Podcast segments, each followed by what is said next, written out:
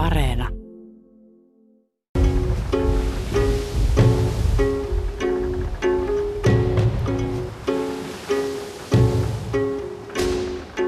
Viikingit tuntuvat olevan nykyään taas vähän joka puolella.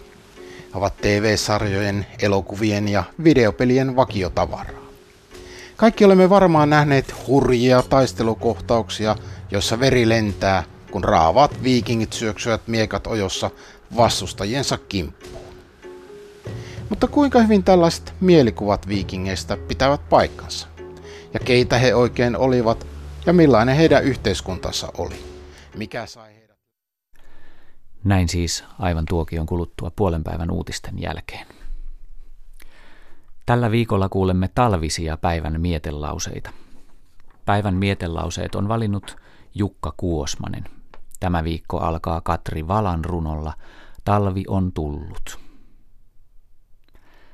Talvi on jälleen tullut. Jos olisin nuori, kenties laulaisin maan mustasta maljasta, täynnä lumikukkien viileyttä. Kenties tähtien kaste kimaltaisi lauluni yön sinisellä niityllä mutta paleltuneet ovat nuoruuteni laulut. Lauluni on köyhä ja uupunut, kuin vaimo, joka kyhmyisin sinistynein käsin poimii risuja hataran majansa tuleen. Kierrän niukan leipäni rataa, kalseaa kuin vankilan piha. Aistini, ajatukseni ovat karheat työstä. Talvi on tullut, hädän kiristäjä, puutteen lasten viimaruoskainen kiduttaja. Mutta pihlajat loimuavat kuin viestiroviot.